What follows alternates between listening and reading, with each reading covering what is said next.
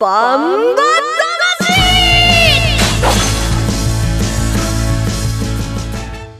ジャガバンバ魂。この番組はバンエイト価値の提供でお送りします。こんにちは杉山悦子です。ここからの30分はジャガバンバ魂にお付き合いください、えー、バンバ魂は世界に一つだけの競馬です。唯一帯広競馬場で開催されています。万栄競馬の楽しさをお伝えする番組です。そして進行はもう一人、えー、十勝毎日新聞社営業局事業部の櫻井陽介さんです。こんにちは。こんにちは。うん、どうですか、お姉さん、あの入学式のシーズンですね。あまり私には縁がないんですけど、うん、の冒頭でお姉さん言うのやめよう。そうですか。まあ、お姉さんかな桜のシーズンでね、はい、うん、話をしゃっしゃと変えますけども、はいはい、桜のシーズン入学式で、もうこの番組の周りではあのバンバ魂のディレクターのあの息子さんがね華々しい入学をね、ね、先ほど写真見せてもらいましたけどね凛々しかったですね。いいですね、でも今入学式とかねあの参加に人数制限があって大学はあの父兄も入れないっていうね、うん、もう今時ですけど、あの遠隔っていうんですか、はいはい、あの画面でね見て参加をするというどうでしたか？感想は？それで感動しましたか？はい、ガッツポーズ。そうですよね。僕も去年ね、自分の息子がね、入学式やったんで行ったんですけど、全員入れましたよ。結構な感極まりますね。感動しますね。そうですね。親父としては。なんかね、あの、不自由な、不便なに、ね、いつもと違うっていう対応でかわいそうとかではなくて、その分、今のこの、そういう若者たちは、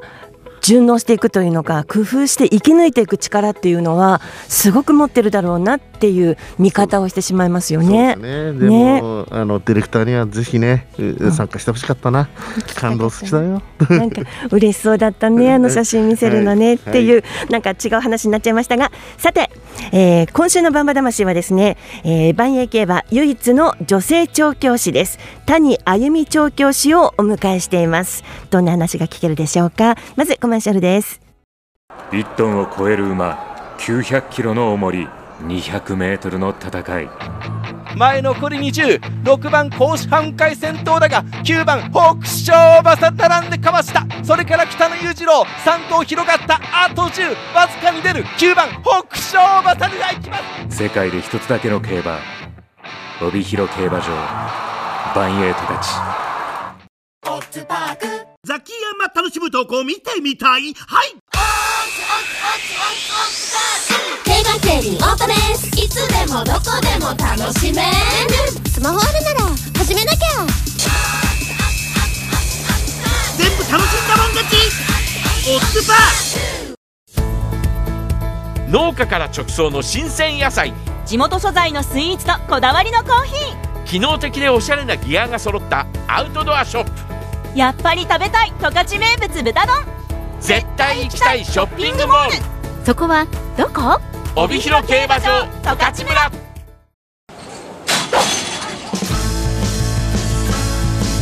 バンババンバ魂今週はゲストをお迎えしています。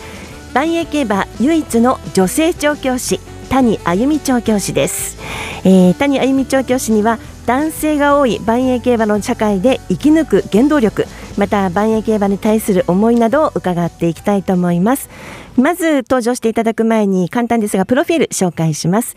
谷あゆみ調教師は、えー、奈良県のご出身です。帯広畜産大学を卒業後北海道内名門牧場に就職をしその後万栄競馬の厩務員となり2005年に調教師試験に合格。2006年に谷厩舎を開かれました。2012年には出産もされていまして、えー、一児の母としてもご活躍です。帯広競,、えー、競馬場内の厩舎で馬とともに生活を送っているということなんですが、えー、お話を聞いていきたいと思います。谷あゆみ調教師です。よろしくお願いします。よろしくお願いします、ようこそお越しくださいました。ようこそ、はい、ありがとうございます。今はまあ競馬のレースとしてはオフシーズンなんですけれども、はい、競馬場内ってどんな雰囲気なんですか？あの厩舎の中は。今はあの4月17日に行われる能力検査って言って、はい、2歳の若馬たちが競走馬成績競走馬の資格を取るためのテストに向けてすごく活気に満ちてますね。もう春だなっていうまさに競馬場の春ですね。そうですね。はい。やっぱりあの新馬とかに触れたりとか入居してくるそういう雰囲気もあったりしますもんね。はい。ね、そうです。雰囲気はもうまさに春ですね。もう本当に入学シーズンと同じですね。もう子供たちがわやわやわやっていう感じです。そうですね。いいですね。先生のところ7頭ぐらい入ってきたですか？今回は。今のところ7頭ですけど、はいはい、まだなあの控えているのが何頭かいますね。はい。いろいろ。優等生がいっぱい入ってくるといいですね。本当に思います。そもそもこの北海道にいらしたのは帯広畜産大学の進学、はい、大学進学でいらっしゃったんですね。そうです。はい。ね、その畜大ではどんなことを主に学んでいらっしゃったんですか？と畜大で学ぶためにというよりもあの馬がいるところに行きたいっていうので 最初からねそこからだったんですね共通そ当時共通一時受けて、はいはい、でその行ってなんとかテストを買って合格するかなっていうか琉球大学と帯広畜産大学。マスですね。やっぱ北海道でしょって言うん。で畜大行きました。奈良から北海道に来て学生の時に初めて来てどんな印象でしたか？帯広って。どんな印象？うんやっぱりなんていうかこう広広い？平べったいっていうか広いですね、そういうイメージだったんですね、ねはい、でももう望み通りに馬と関わる大学に、まあ、簡単に入れるものではないと思うんですけど 希望通りに入って、はい、そして馬と共に学生時代を過ごしてさらに卒業後名門の牧場に就職されたんですよね。いやそうじゃないんですよ。宿題 宿題に入った時は、うん、あの馬術部でも入りこ入ろうかなという気持ちあったんだけど、はい、あの最初に下宿したところがちょっと大学がだいぶ離れたところで、はいはい、あこれは無理と思って、はい、もう全然馬とは関係ない生活をずっと続けてましたね。そうですか。そうなんですよ。えただその大動物がそばにいるっていう状況にもう酔いしれてたとこありますけどもね、うん、ではまああのいい学生時代というのかそうですそうです。送られましたよね、はい、あの名門の牧場に就職は、はい、なかなか大変だったんじゃないですか？それはね、うん、あの紹介してくださった先生が私が馬が好きだっていうのをよく分かってらして、うん、であの紹介してた直接あそこ行かないかって言って紹介してもらって面接に行ったからトントン拍子に話進んでそうですか、はい、受け入れてもらいました、まあ、サラブレッドからバンバですよね。はいね、その時はあのこの帯広に世界で一つだけのこの万栄競馬というのがあるというのはご存知だったんですか？知ってましたけど、はい、ギャンブルは嫌だと思って行ったことなかったです。そうですか、はい、でもきっかけは？で、はい、嫌だと思って聞い。たことはなかったけど、でっかい馬好きだったんですよ、だからあの帯広近郊の種馬屋さん、はい、でっかい馬の種馬さんとか回って、はい、当時の金太郎あの金太郎って有名な馬いるんですけど、はい、その馬見に行ったりとか、はい、そうですね、はいはい、いろいろと大きい馬のところ回って歩いてはいたからなんだろうで逆にこうサラブレッドの牧場に入ったっていうこと自体がちょっとあのち違うかなっていう感じだったんです、ね、そうですか。じゃあもうごく気持ちは自然にもういい気持ちで帯広にいらっしゃったんですね。そうですね。もうあのすごく綺麗な馬とそしてたくましい馬とそれはそれは仕事というのか馬を扱うにも全く違うもので、うん、もうあの競馬ファンの皆さんよくご存知でいらっしゃるんですけどね。あの谷調教師はあのその決して大きい大柄な女性ではなくて、うん、あの手を見ても私のほど私の方が手が大きいだろうなというぐらいなんですよね。馬を扱うのにどうですか？最初引っ張られたりとかしなかったんですか？いやあなんですかね。力技で言ったら人間だって絶対負けるんで、あのー、馬と仲良くなることがまず必須でした。馬もいろいろ性格ありますよね。仲良くなるってなかなかですねうん、でもこっちが心開いていってこう仲良くしようっていう様子を表してねびっくりさせたり怒ったの威張ったりとかしなかったら結構フレンドリーな生き物なんで、はい。まあ、動物に携わるあの仕事って動物園だったりいろいろありますけれども、はい、あの万栄競馬に来てそして調教師試験に臨んだわけですよね、はい、厩務員さんではなくて調教師に行こうというこの目標っていうのかどんなふうに考えていやあのね最初は厩務員だったんです、はい、9年間厩務員しました。長か結構だったんですね、うん。はい、であのジョッキーにならないのかっていう話あったんだけど自分ちっちゃいから絶対もう馬レースの時に馬にたの力に対しては全然間に合わないと思ったし技術あるわけでもないからね。だからあのーゆっくりと接して馬を手手に入れれ手手を手の内に入れれる調教師かなっていうのは思ってはいたんですけど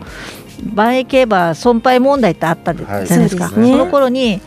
あのー馬の食い口要は就職口、長生生きていく道ですね。そうそうそう、それを自分でもかあの作れるっていうのが調教師っていうところもあったし所属していたところのちょあの師匠の先生が調教師先生がお前ならできるかやってみって言われてそれでき調教師試験を受けたんです。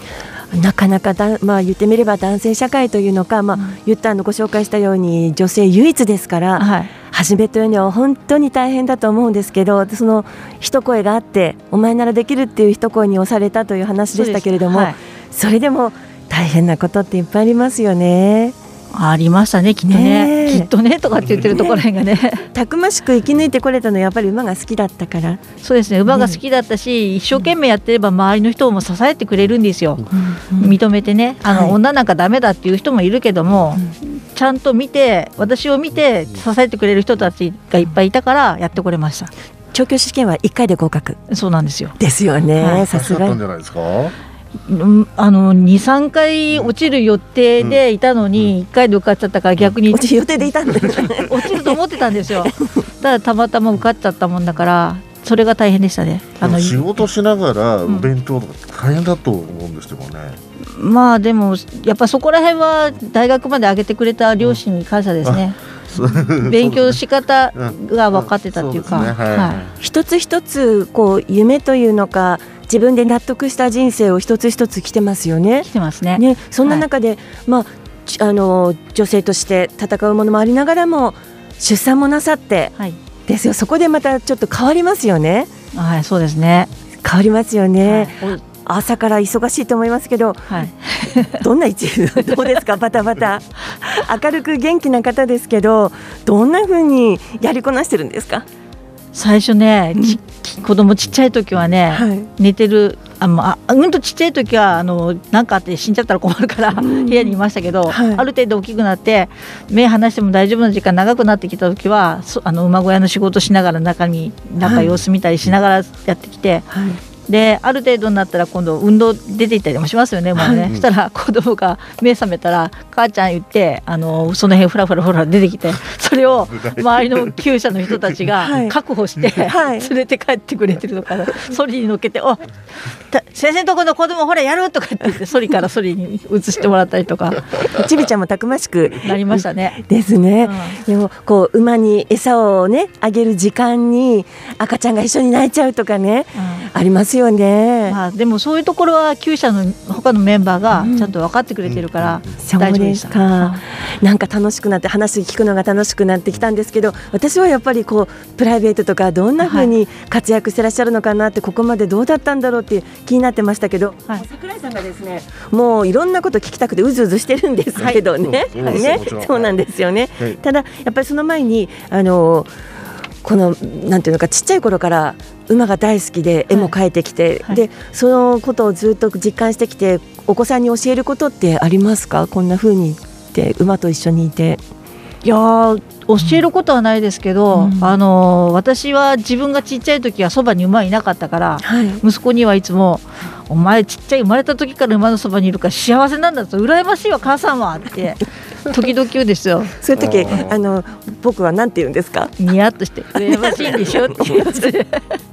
まあ桜井さんからこの後ちょっともう少しあの切り込んだ話があると思うんですけれども、はい。えーバンバ魂今週は、えー、万栄競馬唯一の女性調教師谷あゆみ調教師をお迎えしています。ここで一旦コマーシャルです。はい。1トンを超える馬900キロの重り200メートルの戦い。前残り206番甲子半回先頭だが9番北勝馬さ並んでかわした。それから北野裕次郎3頭広がったあと10わずかに出る。9番北勝馬さが行きます。世界で一つだけの競馬帯広競馬場万栄十勝ザキヤマ楽しむ投稿見てみたい？はい競馬競輪オートレース。いつでもどこでも楽しめる。スマホあるなら始めなきゃ。全部楽しんだもん勝ち。オッズパー農家から直送の新鮮野菜。地元素材のスイーツとこだわりのコーヒー。機能的でおしゃれなギアが揃ったアウトドアショップ。やっぱり食べたい。十勝名物豚丼絶対行きたいショッピングモール。そこはどこ？帯広競馬場十勝村。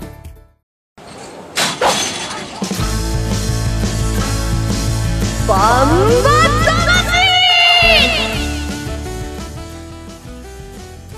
バンバ魂。今週は万栄競馬唯一の女性調教師谷あゆみ調教師をお迎えしています。さあ桜井さんも聞きたいことがいっぱいあるんですね。そうですね。もう谷先生といえば僕がねあのまああの番屋の方でオフィシャルで発行している年2回の機関誌、えー、ポムレって冊子があるんですけども、はい、僕も2号前からこの冊子にちょっと携わらせていただくことになって、はい、谷先生のエッセイをね、はい、毎回最初に一番最初に読めるって立場なんですよ。ありがとうございます。いやもうすごいね本当これお世辞抜きでね全く直す必要なくて、あそうですあのまあ構成とかいろいろねそれは、はい、あの考えたりしますけども、はい、いや素晴らしい文章なんですけども楽しく読ませていただいてるんですけど、もともと先生ってこういう文章を書いたりとかそういうことって好きだったんですか？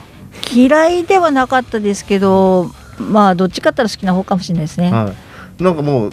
特別に聞いたりとかなんかいろいろいやそれはないです、はい、もう自由自在にもう思ったことを書かれてる。てはい、いやなんかいろいろ毎回毎回テーマを考えてくださって すごい助かってるし、はい、あのより面白く見せる方法を僕も考えなきゃいけないなといつも思ってるんですよね。ありがとうございます、えー、まあ次号もまた7月に出ますから。7月ねそうですね、はい、あのその時よろしくお願いします、よろしくお願いします。でさっきあの、えーと、杉山姉さんからもよく出てたんですけど、まあ、浦川のもともとサラブレッドの牧場に行ったってことで、まああのよくいろいろ紙面あの紙面等々に出てますけど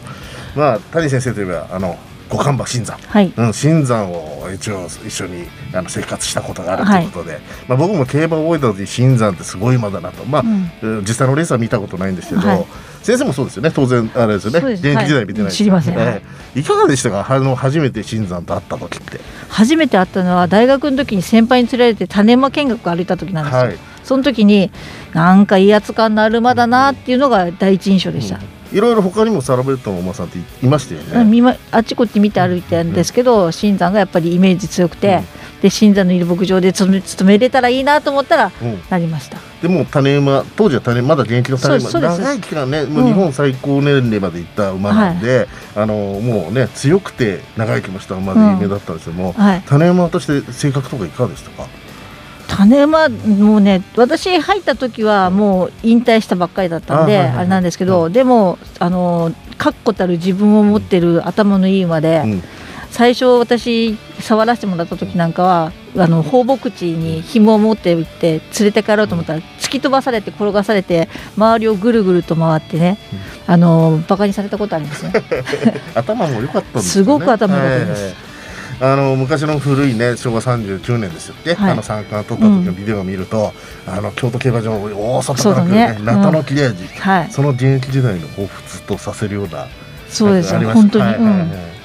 ですよね。はい、で先生ね、もうあの今普段から調教とかね、はい、あの攻め馬とかもされてると思うんですけども、はい、僕ねちょっとやっぱりあのクロっぽい質問させてもらいたいんですけど、はい、レースの先生って指示するタイプなんですか、ジョッキーとかに。いやたしないこともする時もありますよ、ちゃんとね、ちゃんとねとかっていう。いや基本的に私自分騎手してたことないから、その細かいことまでああだこうだっていうよりかは、騎手のあのそのその機種その機種の経験値も生かして乗ってもらわなかったら、はい、もうここ隠しても仕方ないことですからね、はいはい、だからあの指示する時もあるし指示というよりも相談しながら、はいはい、決めていくっていう感じですね。とはいえやはり先生は大間さんの方の性格とか、うん、そういうポテンシャルとかを一番先生が分かってらっしゃると思うので、はい、どうしてもねせあのこう乗ってほしいという場面は、うんあたまにはあります。すよね。結構口やかましく言っちゃうタイプいや口やかましくは言わんけど、いつもはあのお互いに意思疎通させながら言うけど、ここだけは譲れない時はやっぱりもうあのここうだからっていうことで、はい。どうです？その時ジョッキーたちの反応っていうのは？っていう感じですね。やっぱり、はい、そこが男社会の あるかもしれないですね。はい。であと攻め山のとか町長は先生乗られたりするんですか？うん調教は普通にしてますね、で攻め馬って言っても、まあ、あの普段まあそれなりはやってるし、レース直直前のあのほんあの直前の攻め馬はやっぱ騎手と馬の呼吸があってもなん。か困るから、騎手にやってもらってます。谷あゆみ厩舎ならではの調教法とかってあります？ありますかね、いや、ハミですね。あのハミは、あの結構あの馬の口に厳しいハミみんな使いたがるんだけど、いじめるばっかりじゃ話にならない、痛い痛くて言うことを聞かせるよりかは、こう痛くないけど言うこと聞かんけないような感じに仕向けるようなハミ、いろいろと手に入れて使ってますね、それはちょっとあの予想とは違うと思います。やっぱし馬に優しさ優しく。そうですね、コンセプトですね優しくっていうよりも馬にいかにストレスかけないようにして養っていくか、レースに向かわせるかですよね、そこはやはり谷先生の工夫というか考えですね、はいで、えーとまあ、今今までもいろんな大間さん携わってきたと思うんですけども、はい、これまで出会った馬の中で大間さんの中で先生の中で一番印象残ってる大間さんっていますか？一番印象残ってる、うん、とね今そこに名前あるかな、えっ、ー、とね丸尾新はい、丸尾初姫がまだ今年もいるんだけど、これのねおばあちゃんになるね、はい、あの優先トップっていう馬がいるんですよ、それがやっぱり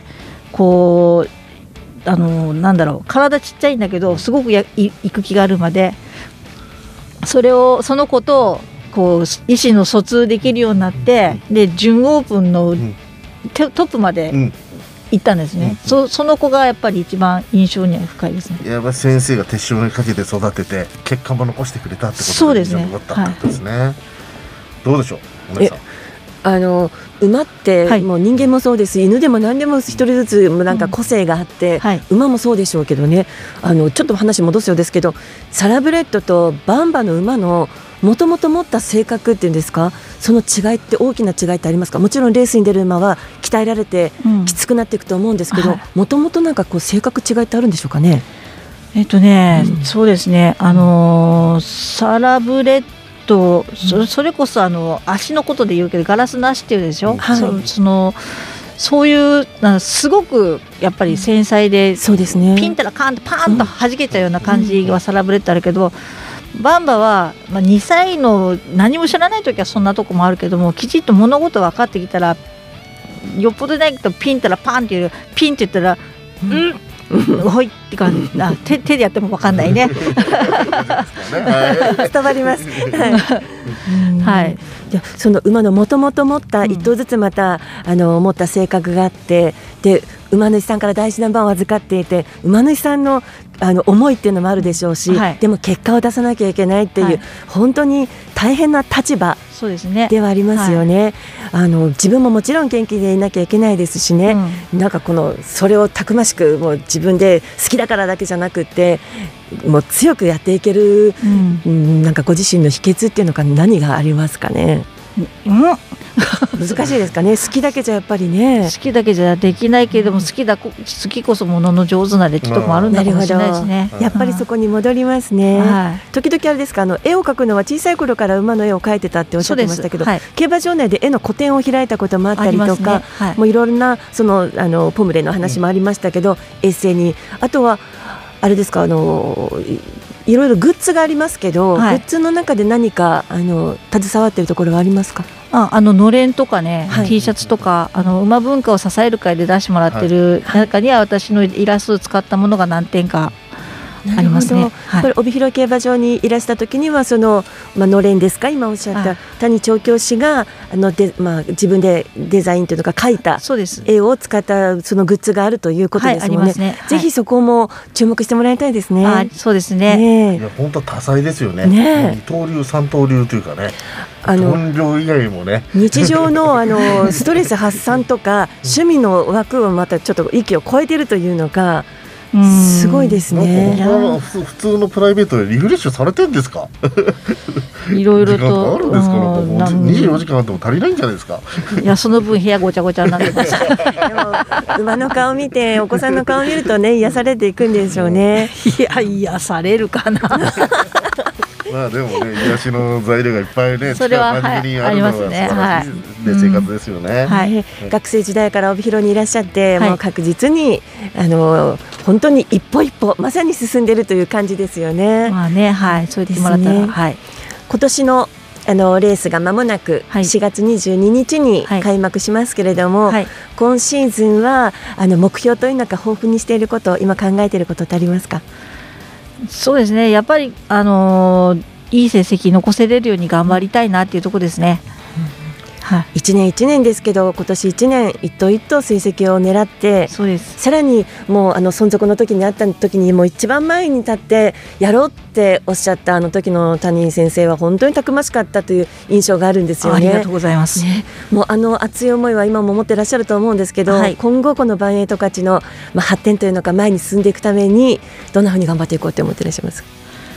まあ、あのみ私一人が頑張ったからどうっていうことでもないんだろうと思うけど、でもこう日々粛々と自分のできることで前向きに進んでいくっていうのがそれが一番残みんなに響くんじゃないかなと思ってるんで、はい、まあそれすることで馬もね頑張ってくれるし、うん、と思ってます。活躍は本当に幅広くってもうこの時間の中ではそろそろ時間がなくなってきて紹介しきれないんですけれども、はい、あの帯広市の観光大使の写真家の山岸先生が時々いらっしゃって、はい、谷先生はすごいよっていつもこう取材の時には谷先生のソリに乗せてもらってみたいなね。いやすごいんだよあの先生はってよくおっしゃってましたけど。でも私あの先生あの山岸先生のことを一回隣隣り合いた。そうなんですか傘閉じろって馬びっくりしてるんやって言ったら山岸さんだったですよね。なかなか山岸先生に上からこう怒鳴る方はなかなかいらっしゃらないんででもそういうのもまあ魅力なんですね。そういうところがね。馬優先主義っていうところをね、うん、あの実実践されてるってことですね、はい、馬のこと競馬のあのこともう一生懸命考えてらっしゃる谷先生です。もう時間がなくなってきまして、はい、またいつか機会がありましたら、はい、ぜひあのお越しいただきたいと思うんですが一言最後にあの聞いてらっしゃる皆さんに万栄競馬をからの立場としてメッセージお願いします。馬っていうのは一生懸命頑張ってます。あのー、本当に人の言うことを聞いて一生懸命一生懸命引っ張ってますんでその馬たちの姿を見て勇気もらってください。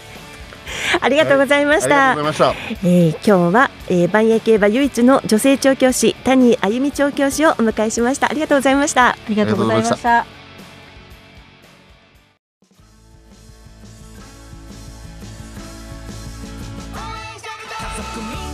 えー、バンバ魂もそろそろお別れの時間ですどうでしたか桜井さん？いやあの谷先生のところのまあ応援したくなっちゃいましたねね、ね、あのもうチェックしますよ。そうですね。そうですね。まあいろんな見方ができてまたね、聞いてらっしゃる皆さんもどれどれ見に行こうかってね、ね思ってくださるのかなと思います。さあ、えー、ジャガーバンバ魂はスマホアプリリスンラジオ YouTube ポッドキャストでも配信しています。ラジオの本放送をお聞き逃しの際は YouTube ポッドキャストでぜひお聞きください。ジャガーバンバ魂お相手は杉山悦子と。桜井陽介。ではまた来週です。ジャガバンバ魂この番組はバンエイト価値の提供でお送りしました。なで声上げて。家族みんなでバンバ友達バンバ。父ちゃんじいちゃん私はサンバ。彼氏はバンバジョッキーはガンバとかチバレバレみんなの前へとかち。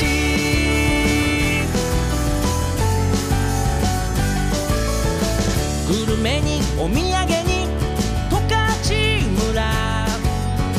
十勝のうめえもんがわやいっぱいあるべさ。はよっていってや。デートに観光にうん試し君の誕生日に僕はかけてみるよ。なんてやってみてや。夜は泣いた